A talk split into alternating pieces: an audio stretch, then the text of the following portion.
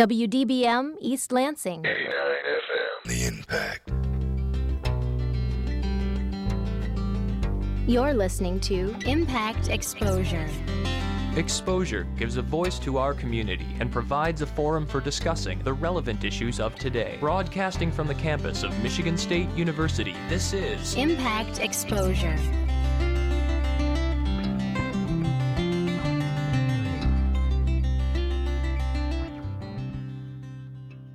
Good evening. Thank you for tuning into Exposure on WDBM Impact 89 FM. I am your host, Stephen Rich, and tonight we have a bit of a potluck for you. We'll hear about the rare corpse plant here at MSU, a study conducted about internet habits in students, and much, much more.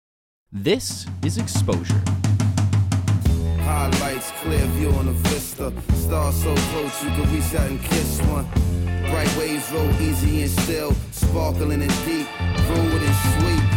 Dream what you like, but you dare not sleep. The lights on the riverbanks, they just must reach. How much lessons that they teach for the bounty that they seek? Angels over each and each, as the heavens just increase and the mountains surrender. Final call, Again, I am Stephen Rich, and this is Impact 89 FM. You are listening to Exposure. This past week, there was a peculiar smell in the air on campus. The smell of death? The rare corpse plant in the Department of Plant Biology opened, bringing visitors from far and wide. Professor Frank Telewski tells us about this event. Frank, the reason we brought you on today is there's been a very pungent odor coming from the uh, the Plant Biology Teaching Conservatory. What's what's been that smell? Well, we have a very unusual flower, and it is the largest flower uh, in the world. And you consider the whole structure uh, that's in, blo- in bloom right now, is what we refer to botanically as an inflorescence. And what that flower is, is the corpse flower or the uh, Morphophallus uh, titanum, which is the plant that is in bloom and is native to Indonesia, particularly the island of Sumatra. And where it lives on this island, uh, it has a very specific uh, set of pollinators. And the pollinators that it attracts, unlike uh, honeybees to, say, a cherry or an apple tree, uh, attracted with a sweet smell of sugar, uh, this particular plant produces a rather fetid smell. Uh, one of uh, we had a number of descriptions: one of rotting fish, one of rotting garbage, one of rotting meat. And uh, basically, what it does is it attracts its pollinators, which are uh, beetles and, and a, a type of fly that feeds off of decaying material. And in our in a documentary a few years ago by David Attenborough, he also documented that there are some uh, sweat bees that are also attracted to this this plant. So the insects that are attracted to, to pollinate this plant have an attraction to this rather uh, smell, and the smell is released when the plant and the female flowers are are most receptive to receive pollen.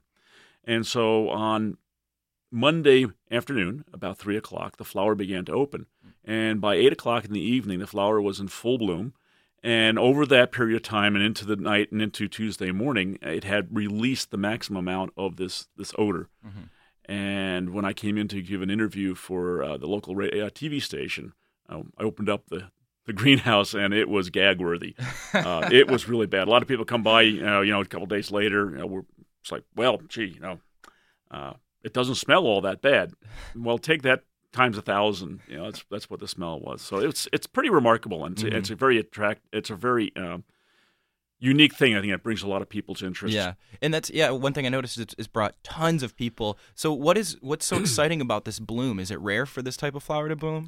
Well, there aren't too many of them around in cultivation. Uh, they are becoming more popular, more more available as um, as seed and corm becomes available within in the uh, the botanical gardens trade uh, profession. Uh, so I know there's uh, there's one in Columbus, Ohio. I think Ohio State has one. We have one here in the Midwest. I think there's one down in Illinois. Uh, there's one in Pittsburgh. Uh, there's one, of course, in the New York and, and Brooklyn National Botanic Garden. There's several in Florida, the Selby Botanical Gardens and the Fairchild Botanical Gardens, and so forth. So they are becoming less rare than they used to be. Um, but the two things that I think, or three things that really makes it worthwhile and exciting, and why people come from great distances to see this particular plant when it is in bloom, is because it is the largest inflorescence. Uh, they do bloom infrequently. It takes a period of several years for the plant to store up enough carbon, enough sugar and starch in its corm Uh, and a corm is like a bulb. Uh, a bulb is modified leaves. A corm is a modified stem. If you think of crocuses, almost everybody's planted crocuses. That little thing you plant in the ground, that's a corm. Well, this particular plant has a giant corm. Ours is probably about 30 pounds. Uh, they've they've been much larger than that in rec- you know in records and under cultivation. And so it has to put all this energy back into the corm. And once it has stored enough energy, then it can produce a flower. So it, when it produces a flower, it only produces a flower. It doesn't produ- produce a leaf.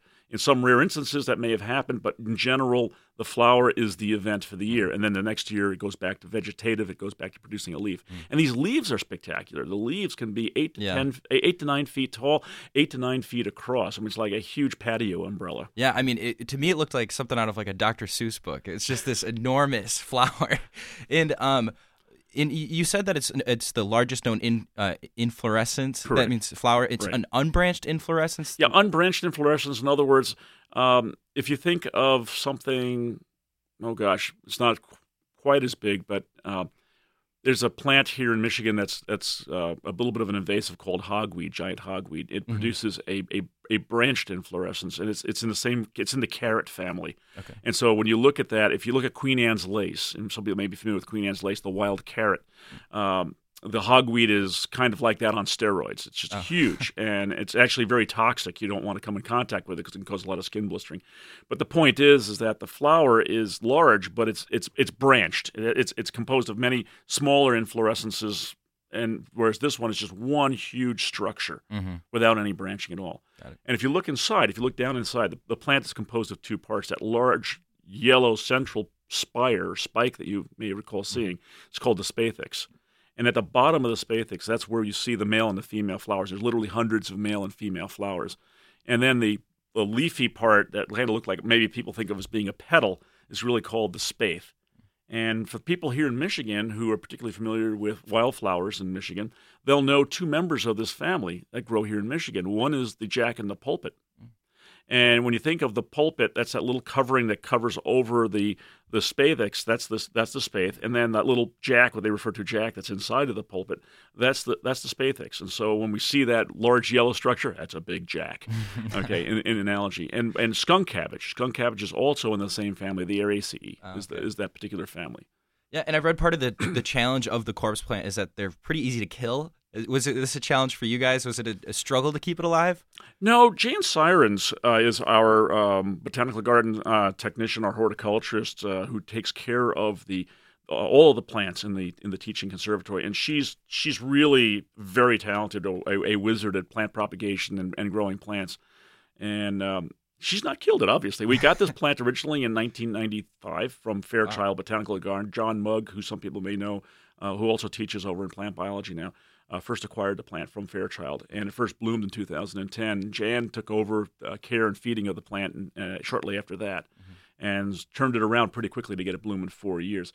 Uh, I imagine, like any plant, as any anybody who's ever tried to have a house plant uh, knows that you can either overwater or underwater the poor plant, and if you overwater it, underwater it, or don't give it enough sunlight, or it gets too cold on your windowsill, especially like this past winter, uh, you know, you'll kill it. I, I killed a couple of my orchids that way, and I'm not, you know, I'm, I'm pretty good with plants. So, I mean, I just kind of should have realized that I should have probably taken them away from the cold air of the window. So, um, every plant has its requirements, and it's best to know those requirements.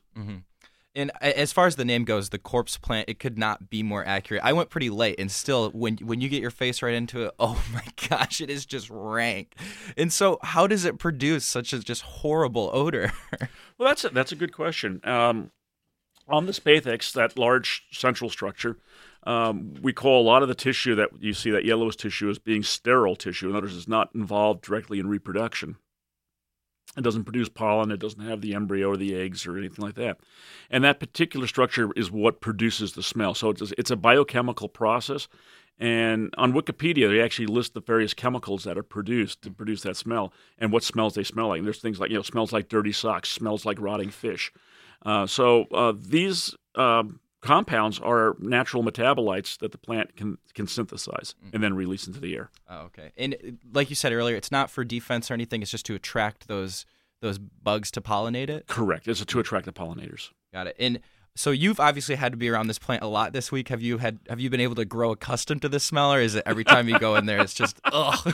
Um, uh, having been there Monday and Tuesday when it's at its peak, um, I, I think I'm not sure I've become accustomed to it, but it certainly doesn't smell as intense. yeah. Um, I would say that uh, Monday night when I went home Monday evening, uh, I still had this. You know, ever had that saying that smell still in your nose? and I went to bed and I was like, you know, I can't get that smell out of my nose. It was it, it was very intense. Yeah, and when we went there, you're sitting right inside, and I was just like, I mean, walking in, even on Thursday when it's not in its full bloom, it still hits you. so sitting in there, can, I imagine it was a little bit rough. yeah. Well, the, the thing that to me is really fascinating is that you know if, if we had a, a, a professor or graduate students interested in in um, uh, neural biology and sense you know sensory perception, um, olfactory perception, it would be a real interesting study because you could see people walk up. And it's like they'll walk in and oh, oh, you know, you see their face crinkle up. You tell that they just smelled it. And, you know, other people kind of walk up, stick their nose into it.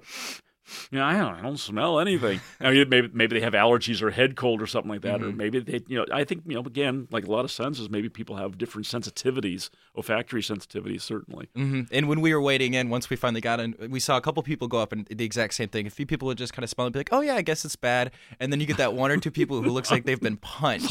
yeah, that face just wrinkles up. It's like, oh god. Did you have any anyone have like a particularly interesting reaction to smelling the plant or say anything funny about it? Not that not that I can recall. Like I said, it would have been interesting to have people come in at five thirty in the morning on Tuesday morning because I know I was gagging. I mean, it, the smell was so intense that uh, when I gave the interview for the, the television station, I had to take very short breaths, and it was funny because my wife watched the uh, the tape of that or the, the the DVR of that, and she said. Yeah, yeah, I can, you know, she knows me. She said, yeah, you're just taking very short breaths to talk. And uh, you know, like I said earlier, we had uh, just a ton of people come. Lines were over two hours of waiting for Three hours. Three hours of waiting to see the plant, just to get a glimpse. So, do do you guys have a count of how many visitors you had total? You know, I- I'm, I'm going to put together a, a, a, post event analysis to try to sit there and figure out what we did right and what we didn't do right. And one of the things we didn't do right is we didn't have a clicker or any way of tracking that. Um, um, I would guesstimate that we had anywhere between four and six thousand people coming through, and I know that's a lot of variability. That's a 33 percent you know variance or a 50 percent variance, depending on how you look at that. Um, it's uh, the response was remarkable. Um, we were anticipating a few hundred, maybe a thousand people coming through over a period of days. Uh, when we opened up for pretty much most of the day on Tuesday, the day that was, you know, the morning when it was in full bloom, uh, we closed down at eight o'clock at night, and there was a three-hour wait Wow. at eight o'clock at night, and we kept the doors open. And the last person went through at eleven o'clock at Oh, night, my and they were grateful, and I was grateful. And like, I walked down the line, and I addressed everybody in the line and said, "You know, you've come here, you've waited this long, you're passionate about plants. We're passionate about plants.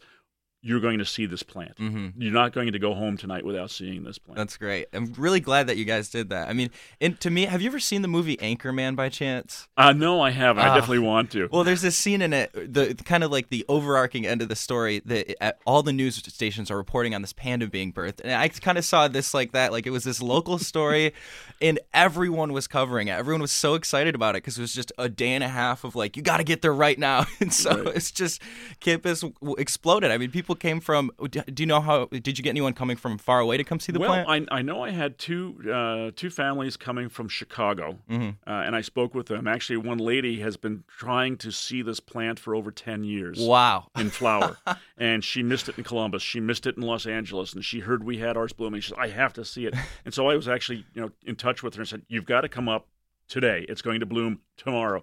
And so she came up. There was another. It's a great little story, but uh, there was a family from Chicago on Sunday that came up, Mhm. and they lived. They, they were born and raised in Indonesia, right next to the botanical gardens. Oh. You know, near in Sumatra. And so the mother and the father and the grandmother were, were with them and the little children. And so they came all the way from Chicago so that they could see this flower from, from home and show their children a flower from home because this is such a spectacular plant. And the, the wife was really kind of funny. She was like, you know, we lived right next to the botanical garden all those years, and my husband never showed any interest in plants. And now he drives, travels, you know, five hours, four hours from Chicago to see this flower. But it was it was wonderful. We had one person say they drove eleven hours. Oh my gosh. We happened to have a tour bus visiting the Beal Botanical Garden, which I'm also the curator of, uh, up on North Campus from Montreal. oh. And, and so they had the opportunity to go down and see the corpse flower. So they didn't come from Montreal to see the They corpse just had flower. really good they happened to be here, but boy, you talk about perfect timing. Uh, with uh, Grandparents Weekend, you know, Grandparents Mm-hmm. University. I mean, uh, at the same time, all of the grandparents, all of their children. This is wonderful. Who knows who the next botanist or horticulturist or agriculturist? You know, we help to you know to forge Mm-hmm. over this period of time as those kids go in there their imagination goes wild and, and, and one of them has to hopefully be inspired about plants and think plants are exciting to study Mm-hmm. and that's our outreach mission here i think at, at michigan state we teaching research and outreach Mm-hmm. and and that's the three pillars we stand on here and, and- and what our, our mission is Awesome. Yeah, and it definitely did raise a ton of awareness for the the plant bio department, which is great. So, do you guys have anything else that you're going to be working on this summer that people should be getting getting excited about? Obviously, it's hard to top the corpse plant. but- yeah yeah you know it's just like you know, you know, you produce a, an incredible movie, and what do you do next? Or, or a great record album, and what do you do next? It's like, I, I really don't know. I mean, um, we'll keep the botanical garden, Beal Garden going. We'll keep this this facility. This facility, unfortunately, is primarily for uh, students. Uh, it's not open to the public. We opened it up to the public for this week for this event. Uh, there's been a lot of positive feedback. Um, you know, who knows? Maybe we'll you know, you know change the way we do things. Uh, that depends on on staffing. By the way, a real real shout out to the staff of the uh, the uh, conservat of the of the greenhouse facilities, Dave Freeville and his staff. Uh, really, really helped with crowd control. We Said we weren't anticipating anything like this at all, and you know. I couldn't have done it without all the fantastic help I've had from everybody, all the various offices, my office uh, up in Olds Hall, uh, Beal Botanical Garden, uh, the folks in plant biology, handling phone calls from people. Where is this thing growing? Where do I go? How do I see it? Are you open? So it's it's been great. That's yeah, it's really cool. And so, how did MSU obtain the plant? You, you mentioned back we got it in 1994. Did you? say? 1995, uh, John Mugg received it as a very small corm. As, uh, like like most things that with below ground reproductive structures, they'll produce buds and they'll produce small reproductive structures off to the side asexually. So it's a clone of the parent plant at Fairchild Botanical Garden down in um, in the Miami area. Quick, interesting story about Fairchild. Fairchild Theater here at Michigan State University was named for a professor by the last name of Fairchild. He had a son. The son grew up here on the campus of Michigan Agricultural College and followed Professor Beal and Liberty Hyde Bailey around on campus. Oh, very good. And he became very fascinated with plants. And so when he moved to Florida, he started his own botanical garden, the Fairchild Botanical Garden. So there's an, actually a direct lineage link between Small world. Fairchild and you know, Beal Botanical Garden, Michigan State University. Um, so is this is this a rare plant in in Sumatra? Is this are they do they grow everywhere? I mean, That's that's a really good question, and I, I, to be honest, I really didn't know the answer. I had another woman who's uh, living here in Lansing, works at Michigan State now, who grew up and is, is a native Indonesian, uh, and uh, lived on the island of Sumatra. And she said the only place that she ever saw it was in the botanical gardens, and that you know her her wanderings of the island, uh, she never saw one in the wild. So she said that you know they're not that common in the wild. is there anything else that you want to add that uh, I missed, or anything any interesting stories that happened surrounding the plant? I think I shared most of the interesting stories. I think one thing, uh, if anybody has an interest in this story and wants to see more, uh, to check out our Facebook page. And uh, that's uh, you can just uh, look up the Beal Botanical Garden Facebook page. There's two Facebook pages with Beal Botanical Garden, and, and we're the more act we're, we're the officially active one. It'll be obvious when you see the page. But what's really exciting is that uh, again, like I said, there's so many people involved in this, and another group of people was our university relations, uh, um, communications, branding. CABS is their their new uh, acronym. Um, but working with them to get the word out about this plant really helped bring the crowds in and get the public Mhm. interested. And they did a great job. I mean, you guys were everywhere. yes, they sure did. I mean, this thing took off like wildfire. But the other thing that they did is they set up a time lapse camera and did time lapse photography of the flower when it bloomed. And they just yesterday, um, you're going to be putting this out a little bit later. So on on Tuesday afternoon, they posted. I mean, Thursday afternoon, uh, they posted a YouTube clip Mhm. of that time lapse video. yep, I saw, I think I saw that last Right. night. And where, where where can they find that? Is that on your Facebook or? Is, Oh, it, there's a link on our Facebook page, uh, on the Beal Botanical Garden Facebook page, and I think also if you go to YouTube, uh, it's on the MSU Michigan State University channel, okay. so YouTube channel, And I think that if you typed in MSU and corpse flower, um, you, it should pop up one of the top uh, top ones. There's a couple other ones that'll pop up as well uh, from some of the television stations, and Mm-hmm. some of those interviews are hoot too. Somebody wants to get a good laugh of uh, a reporter interviewing myself, or you know some of the views of the flower. Um, they're a lot of fun to watch. hmm And I, I saw the video, and one of the cool things about the time lapse videos, you really see how alive the plant is. Because not only is it opening the whole time, but it's adjusting and moving and shaking. So it's really interesting to see just how alive it is. I mean, even because was the time lapse like a day and a half? Or Yeah, it was. It the time lapse is probably just a little bit over 48 hours. I mean, 24 hours. So. Um, it, it when it bloomed, it does it very fast, and the, and the reason for that again is the biology. The um, the female flowers are receptive the first night when the big stink is released and attracts the pollinators to bring the pollen to the, to pollinate the females. And then the second night, the male flowers release their pollen, and the female flowers are no longer receptive. And the reason for that is is that the um, the plant does not want to self itself. It doesn't it doesn't want to pollinate itself. It wants to outcross, and that would that, that ensures genetic diversity. You, know, you don't marry your sister, sort of thing. Um, and so, really, it makes for a stronger uh, plant and a stronger plant population. Um, we were hoping to fertilize our flower, and there there's a flower in Costa Mesa at the Orange Coastal uh, College in California, and also Selby Botanical Garden in Florida have flowers that were in bloom about the same time as ours was, and we are trying to arrange to get pollen to cross pollinate. Unfortunately, Costa Mesa's bloomed the same day ours bloomed, Uh, and unfortunately, by the time I was able to reach the scientists, my colleagues at at Selby, um, we were 24 hours too late to get the, the pollen shipped up here.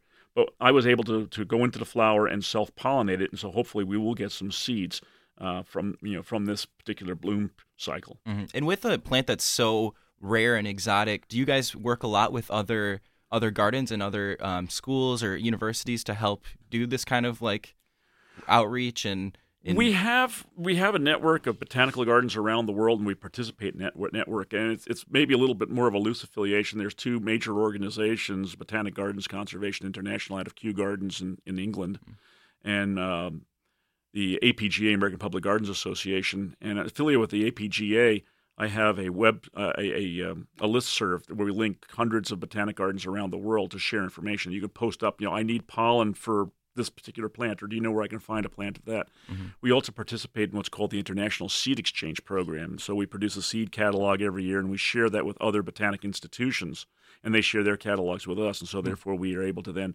increase the biodiversity of our holdings, our collections, and share material around the world.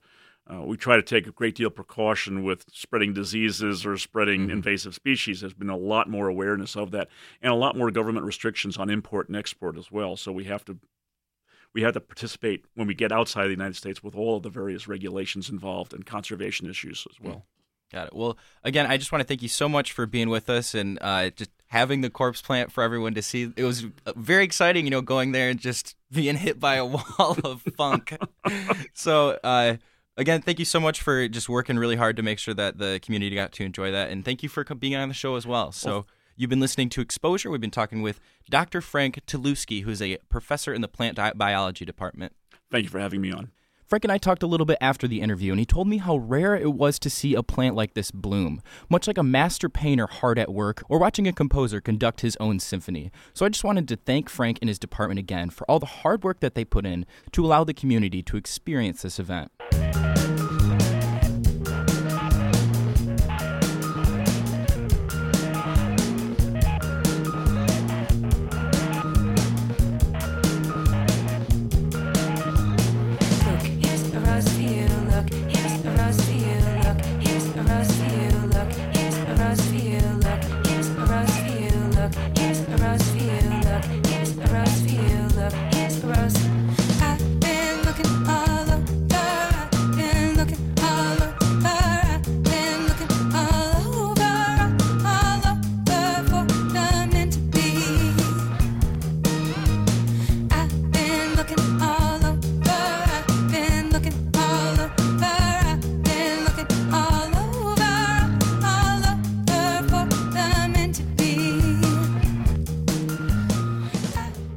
You're listening to WDBM Impact 89 FM, and this is Exposure. I'm your host, Stephen Rich. In 15 minutes, we'll hear about a study regarding in class internet use. But first, Keenan Wetzel is an athlete on the MSU basketball team and now an aspiring filmmaker. He joined us to talk about his film project. The movie's about a, uh former college basketball player who um, who gets hurt in his last college game, and he has to kind of adjust to life without basketball. So we pick up the character Wesley Ray, uh, five years older, and uh, he's sitting on a park bench looking for work. Uh, he has a family. He's uh, he's got a uh, daughter, and then he's uh, got a girlfriend who's the mother of that daughter, and uh, basically it's his struggle of de- deciding what he wants to do next in life, and uh, you know he has a he's met by a stranger one day, and uh, the stranger kind of gives him new perspective on life, Mm. and kind of changes his uh, his path. I, I would say. And um, just to kind of kick things off too, what does the name the Cager come from? I understand it's a basketball from the history of basketball, right? Yeah, it, it comes from the history of basketball, but also it's connected to so uh, it's connected to where he kind of starts his day. So back in the you know, 20s and 30s, they played uh, basketball inside of a net, so they'd call basketball players cagers. Uh, and, and in this case, he starts every day uh, looking for work in a zoo, and so he's sitting there on the park bench at a zoo, and he feels a real connection with the animals that are behind him in cage because they're these glorious animals, and he f- feels like you know he's like that, you know, meant for so much more than what his actual situation is. So um, there's kind of a it's a double edged sword kind of meaning there, and uh, you know, like I said, it's he, he feels kind of en- entrapped in his family uh, situation. And you've uh, obviously been a basketball player for many years. Played here at MSU for the past three years, and is playing or are playing again um, next year. So, did you draw a lot on your own experience or people you saw around you to make this? Uh, a bit of both. I'd say mostly off of kind of like visually just watching others. Um, you know, since I was a little kid, I always watched people. I was just a people watcher. I, you know, uh, my mom always says that. So, um, but also just experiences I've had. I mean, this is a basketball film, but it also deals with, uh, you know, anyone at a crossroads of their lives. You know, deciding what gives them meaning, and and basically it speaks to not fame and fortune as meaning, but more so you know uh, your family and love and uh, the, the true meaning of happiness. Those those type of things uh, are relevant to anyone. So yeah there's a basketball undertone to the film uh, but it's not a basketball film and there's actually no scenes of actual basketball in the film. Um, you can hear it uh, you can hear flashbacks but you never see any. So Got it. So, yeah, definitely a wide range for an audience. And do you remember when you first came up with the idea for the film?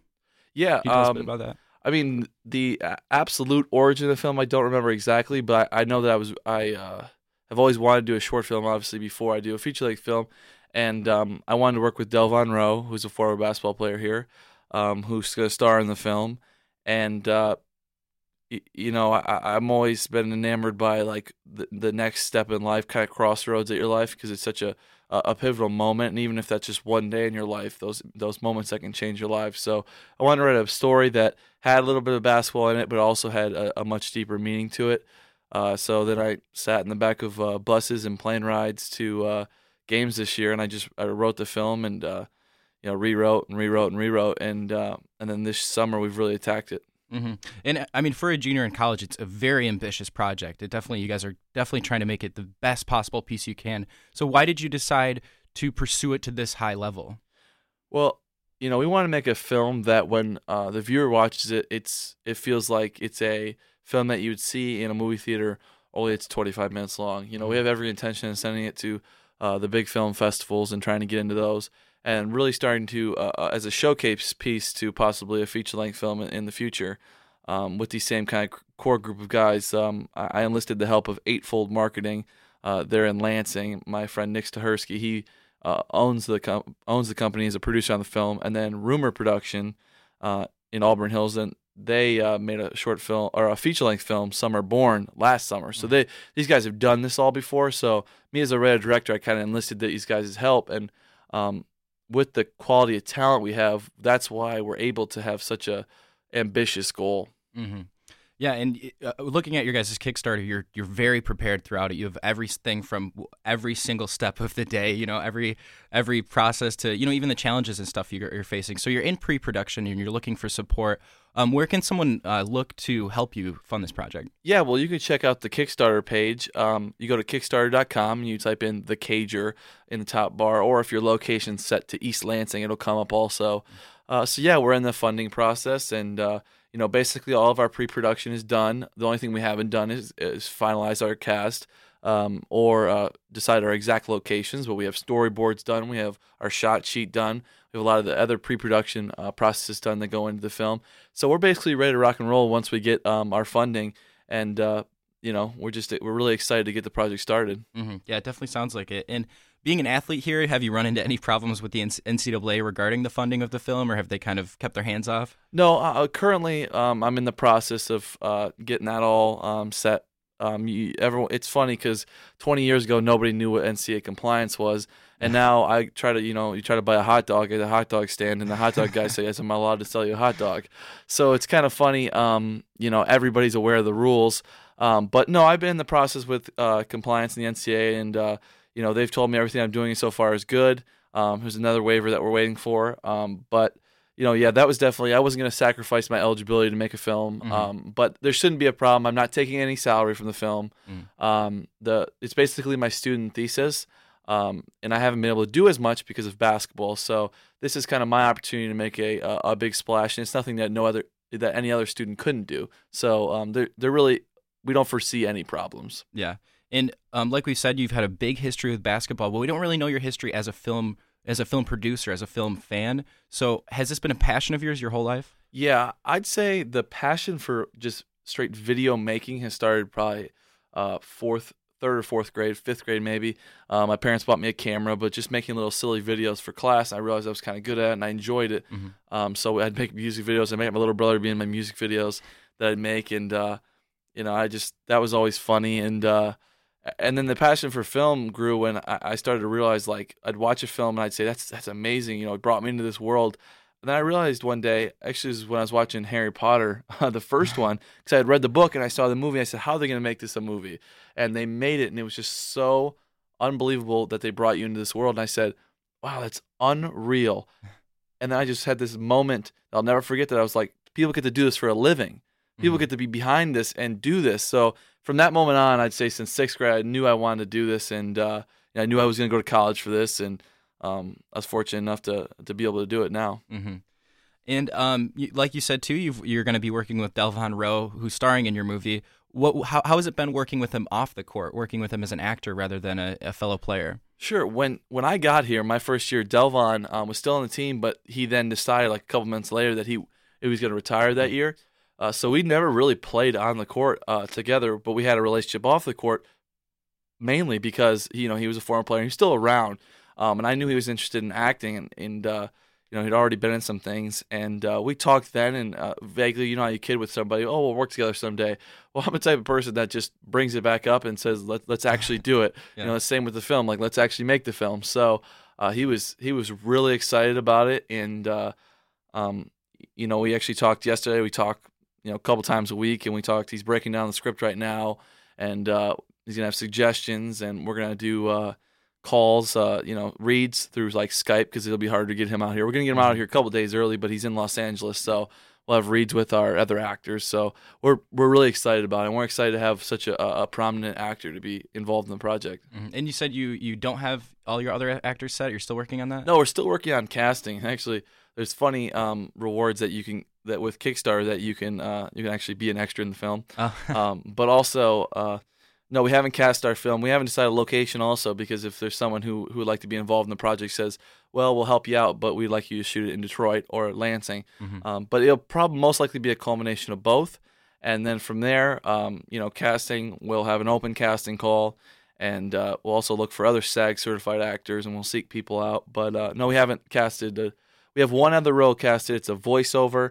Um, it's, there's an announcer in the film, and that'll be uh, voiced by Will Tieman, who's the Oh. voice of you know Spartan Radio for many years. That's so great. yeah, it's really great. Um, you know, I actually I actually brought, talked to him about the project back in the back in the uh, basketball season, and he was like, "Oh yeah, it'd be really cool." I followed up with him. He's like, "Yeah, I definitely want to do it." So we're really excited to have him involved. Yeah, I mean, it, it, well, I think one of the coolest parts about the the film that you guys are trying to do is you've got, had a really kind of an insider's perspective of being a college athlete. And in recent years, there's been some problems with, um, you know, preparing students for after graduation um, at major uh, other universities. Um, do you think that these colleges, or do you think universities in general, are preparing stu- preparing student athletes for after college uh, successfully? Well, I certainly think you make the argument that you know just kids in general struggle after Yeah. college. You know, so it's it's a tough scenario. It's a tough situation. Um, you know, it's not it's not so much the sp- film doesn't speak so much against anyone, like it's it's it's anyone's fault that the person's not prepared. I mean, it does come down to the individual at the end of the day um, to make the right decisions and to understand the importance of college. Uh, most of us are getting school paid for, um, and, and there's a lot of benefits and there is a lot of resources. I know personally, I've taken advantage of a lot of the tutoring resources um, at at Michigan State. So I can't speak for other schools, but uh, you know, I think every college student that graduates, you know, struggles with what they're going to do next in life. So he's just another he's another version that's just it's a little bit amplified because he's almost been to the top of the mountain and then he's at the very bottom. Mhm. So that's a little different than most college students who are kind of just building building up. You know, he's been to the top or he he imagined to make millions of dollars. hmm And so, what do you see as the ultimate goal for the film? Is it strictly for entertainment, or are you guys trying to raise awareness for, uh, you know, getting students ready for after graduation, or just the problems that people face in general when they're, you know, entering life after after college? Well, well certainly I, I'd be lying if I didn't say this wasn't going to be an artistic and entertaining piece. Mhm. You know, we um we're going to shoot it um very cinematically, but there is there is a much uh, bigger meaning. There's two main themes to the film, and that's it's parenthood because he's a father and he struggles with his identity as a father because he never had a father. So that's a big theme in the film. Um, and we're actually in, in contact with some nonprofits such as uh, Parents Without Partners um, to give them the film um, to show when uh, when it's done. Uh, we, we we are it's a nonprofit film. We're not going to sell the rights to anyone, Mhm. and so we do have this this vision to. Uh, it's a big message, and we want to get it out there. That that is the main focus. Mhm. Very cool. So it sounds like it's it's going to be entertaining, but it's got a, a good message to get out to people as well. Yep, that's the idea. Yep. Awesome. And then before we go, can you just remind us one more time how we can find you guys on Kickstarter? Yeah, you can check out us. We have a video on Kickstarter also. It's um it's uh, go to the kickstarter.com and search in the search tab the Cager or you can follow us on Twitter at the Cager Film or on Facebook the Cager. So we have updates. We've had about 6 updates. We're at the halfway point is actually yesterday. Um so we have about 15 days left and uh, we have videos up almost uh, every couple days about how the progress is going and um, what you can do to help. Awesome. So we'll definitely keep you guys updated on that. And we've been talking with Keenan Wetzel, who's the writer and director of an upcoming movie called The Cager and an MSU basketball player. Thank you very much for being with us. Thank you.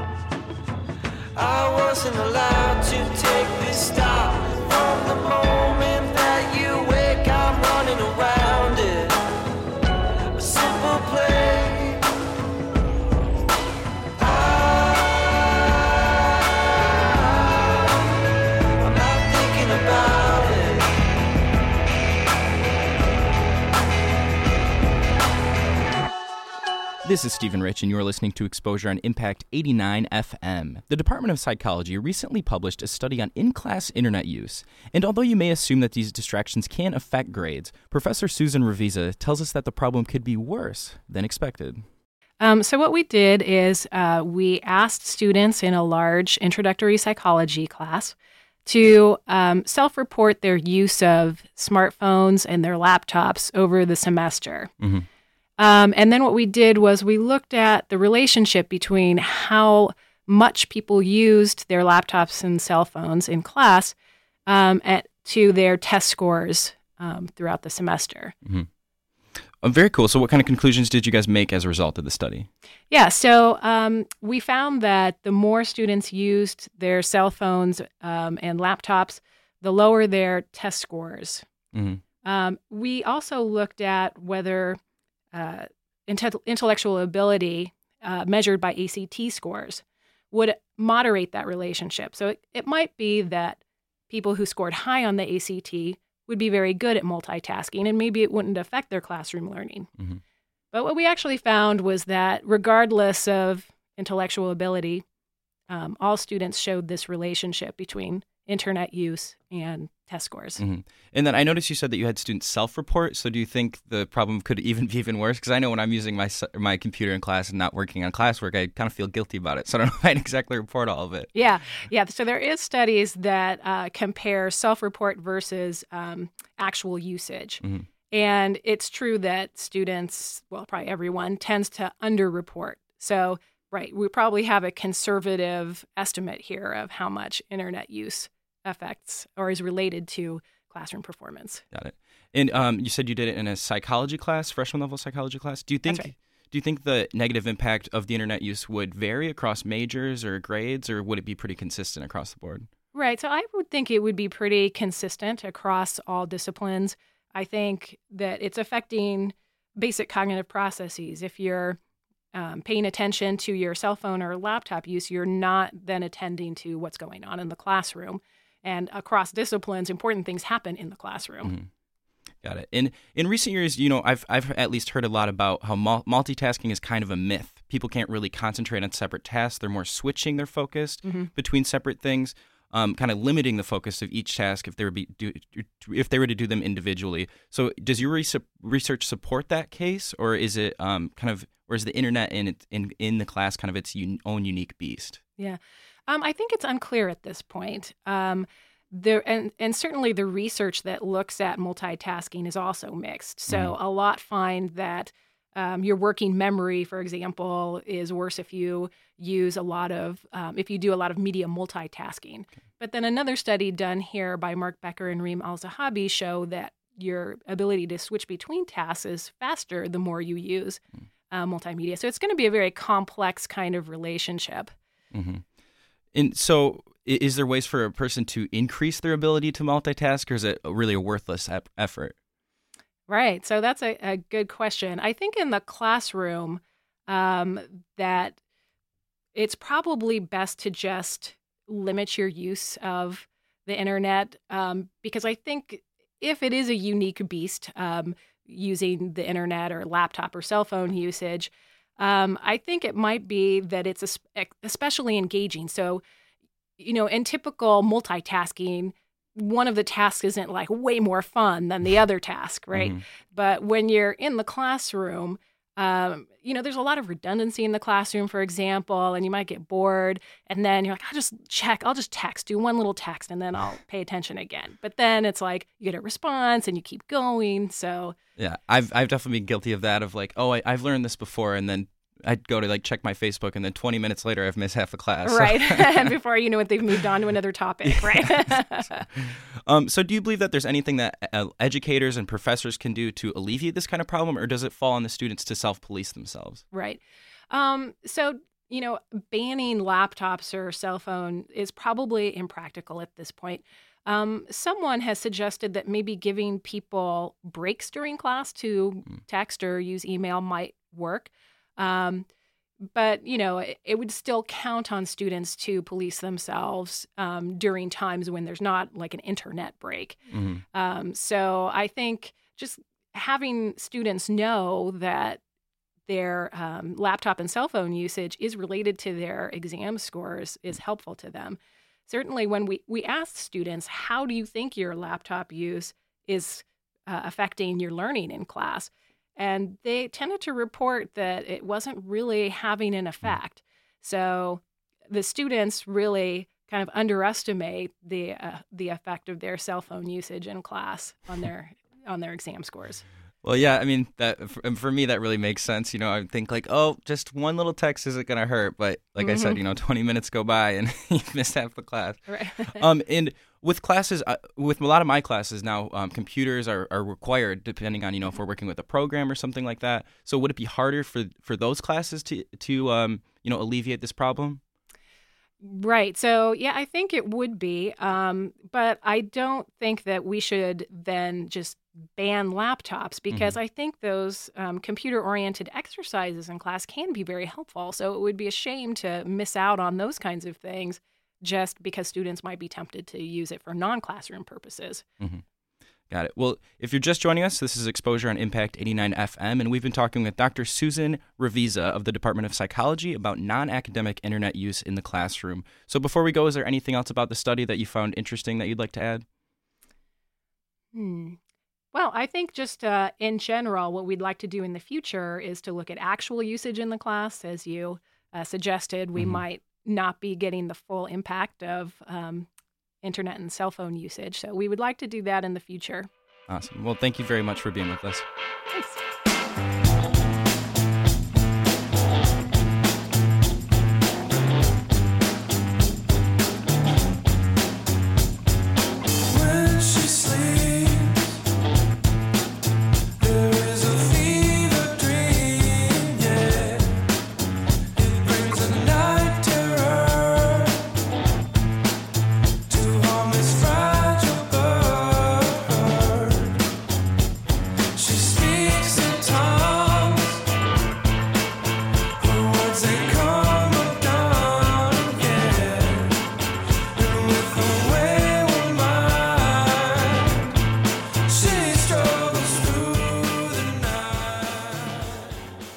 Grand Adventure is a group of paddle sport advocates that works to provide awareness and support for the sport, as well as encouraging those with physical disabilities to embrace the sport. Each year, the group paddles from Tompkins Center all the way to Lake Michigan.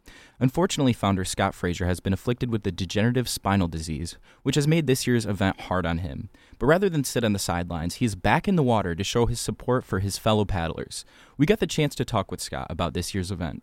Well, a Grand Adventure is a water event based on bringing awareness to accessibility and education on the riverways of Michigan. Mm-hmm. And what are you guys raising awareness for? Well, there are a lot of people out there with disabilities, physical and cognitive disabilities, that don't think they can do things like kayaking. Mhm. And our goal is to get out and make awareness that you can do these things. Gotcha. And are you guys raising money for any organizations? uh, what we're doing is we're raising money to try and give grants out to organizations that couldn't normally afford to do these programs. Mhm. We want to get them on the water. Gotcha. Very cool. And I understand that this year you faced faced some unexpected illness, and the original plan for the Grand Adventure was to end in um, Saranac, but your team decided to take it further. Correct? Correct. Very cool. So, um, can you just talk a little bit about that? What made them decide that they wanted to go all the way to Lake Michigan? Well, originally the goal was to go all the way to Lake Michigan, and then I became ill over the winter with a pulmonary embolism, Mm-hmm. and we didn't think we were going to make it, so we shortened the trip up. Mm-hmm. And then I decided that well, we're going to go all the way to the lake anyways, and I have a spinal injury that has caused me problems, and I've had to pull out. So the the team decided they were going to finish the trip for me since I couldn't do it. Gotcha. That's really cool to hear. And so, how how has that um, impacted the the Grand Adventure team? Has there been a new uh, drive for them to to do even more? I, I think the fact that they understand my passion and my desire to want to be able to prove accessibility, and the fact that I wasn't able to do it because of a disability, drive drove them to go all the way to the lake for me, Mhm. and for the people with disabilities to raise that awareness. Gotcha. And for someone who's um, looking to find out more information about the uh, the Grand Adventure, where where can they find that? They can go to the website at a grandadventure2014.com. All right, awesome. Well, um, thank you so much for being with us today, and we do wish you the, the very best of luck, Scott. Great. Thank you very much. Have Thank a wonderful day. You're listening to Impact Exposure. For more variety than you'll hear on any other station, listen to the Impact Prime Time, where you can find a different specialty show every night of the week. Friday nights at 10 p.m. Get ready for the Mechanical Pulse, where we're spinning all the house, trance, drum and bass, electro, ambient, and remixed music you need to get the weekend started. You'll hear live interviews and DJs spinning straight from the Impact Studios and the best new music on the scene. So tune in every Friday night at 10 p.m. for Mechanical Pulse. Only on 88.9 The Impact. Have you ever considered donating your blood? If not, perhaps you might reconsider. By the time this announcement is through, 15 new people will need blood. In fact, blood is needed by one in every 10 hospital patients, and there is almost always a shortage. There is no substitute for human blood. It cannot be manufactured. It can only come from those willing to donate. To learn more or make an appointment, visit redcrossblood.org. Reconsider blood donation. It's about life. Now back to Impact Exposure. You are tuned into Exposure on Impact 89 FM, and I'm your host, Stephen Rich. Finally, tonight we got the chance to sit down with a new startup in Michigan.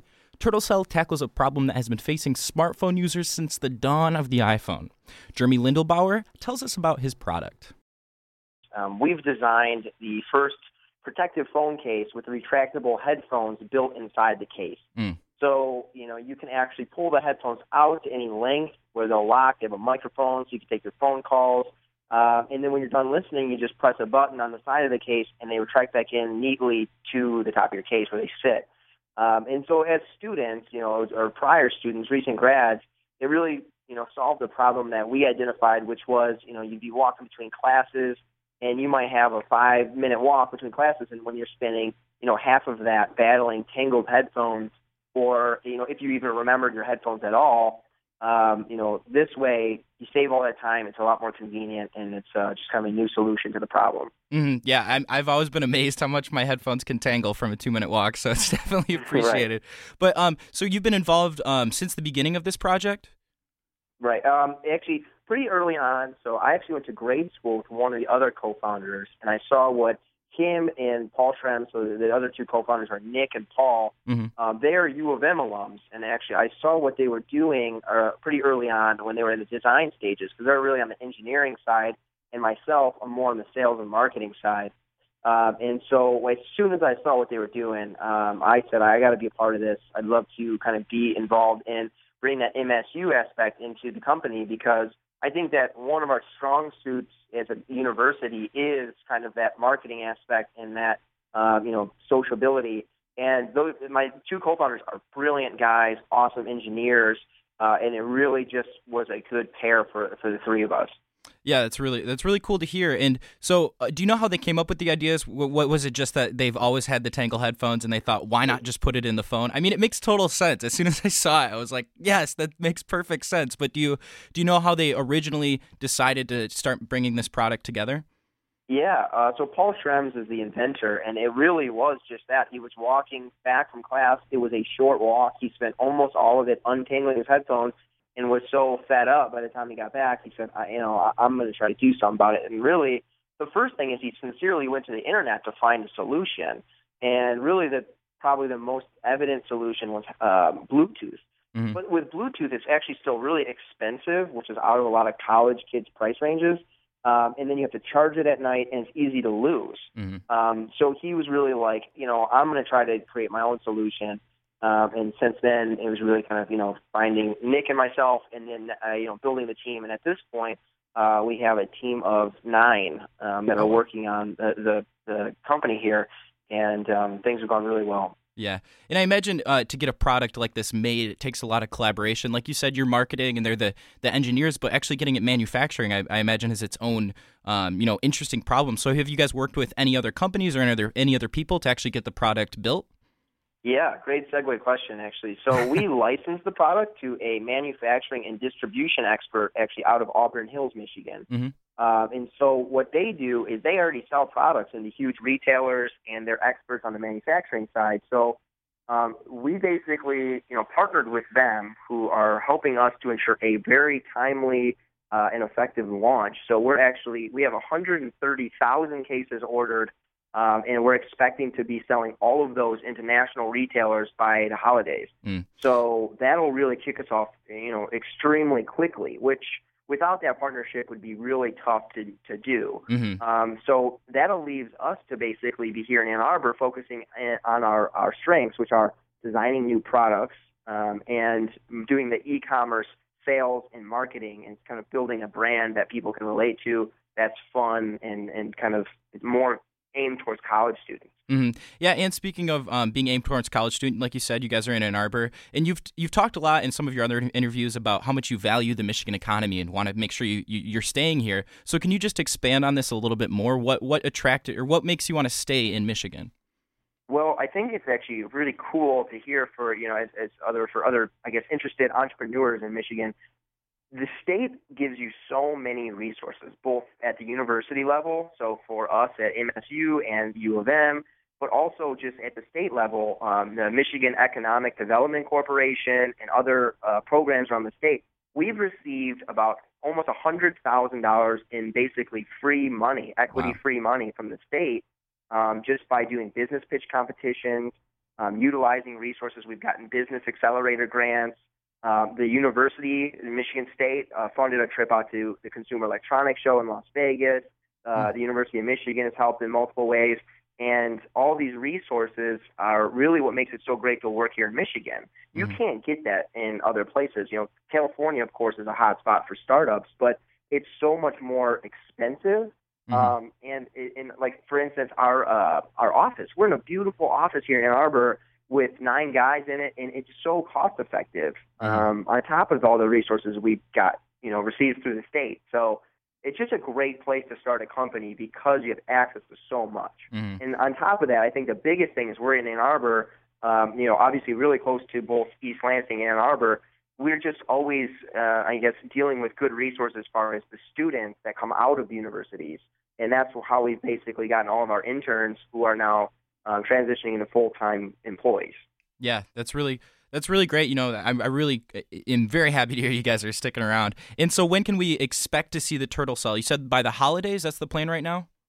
Yeah, so actually, we just launched a pre-order campaign through our our, our website. Um, so for more information, you can go to turtlecell.com to see what we're doing, um, and there um, is where we basically launched this pre-order campaign, um, and you can kind of have this affordable solution to this problem.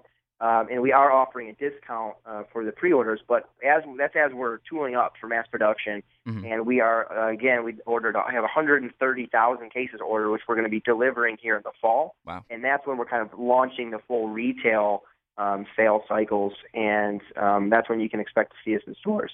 Awesome. And do you have any uh, events planned in East Lansing or anywhere around Michigan that we can find you guys? Yeah, um, it's we were always recruiting. We've been at the Michigan State and U of M career fairs, um, and as far as other events, um, we're kind of laying low as we're kind of in execution mode right now, making sure the manufacturing happens properly. You know, make sure everything's on on, on time. Um, but I, I guess one of the other events that we're doing is we're flying back out to Las Vegas for another trade show here soon. Um, but um, we will have a presence around both universities, and that's something that's kind of in the works right now. Um, so trying to kind of, you know, stay in touch with really our friends. I mean, we're recent college grads and, and friends and students, so Mhm. um, you can expect to see us. hmm Andy, uh, one thing you said that I'd, I'd like to go back to a little bit. You you mentioned you guys are building a brand. So does this mean we'll, we should expect to see other products from you guys as well? I'm, I'm sure you're focusing a lot on just getting this out right now. But do you guys have any plans for anything else in the future? Yeah. So the other big thing in the industry that you see uh, that's pretty popular is battery cases. People love the extra charge. And what's really cool is we're uh, we have the space in our case currently where we can add a battery. So we're going to actually have our next product and all future turtle cells will have both the retractable headphones and battery. So you can get uh, extra charge on your phone plus have the head the convenience of your headphones in, inside the case. hmm You guys are definitely thinking of college students because I can't name how many times my phone has died in the last week alone. Right. So, right. yeah. Exactly. well, I just want to thank you again for um, talking with us. We've been talking with Jeremy Lindenbauer, who's a co-founder of Turtle Cell. So thanks again, Jeremy. I really appreciate it. Have a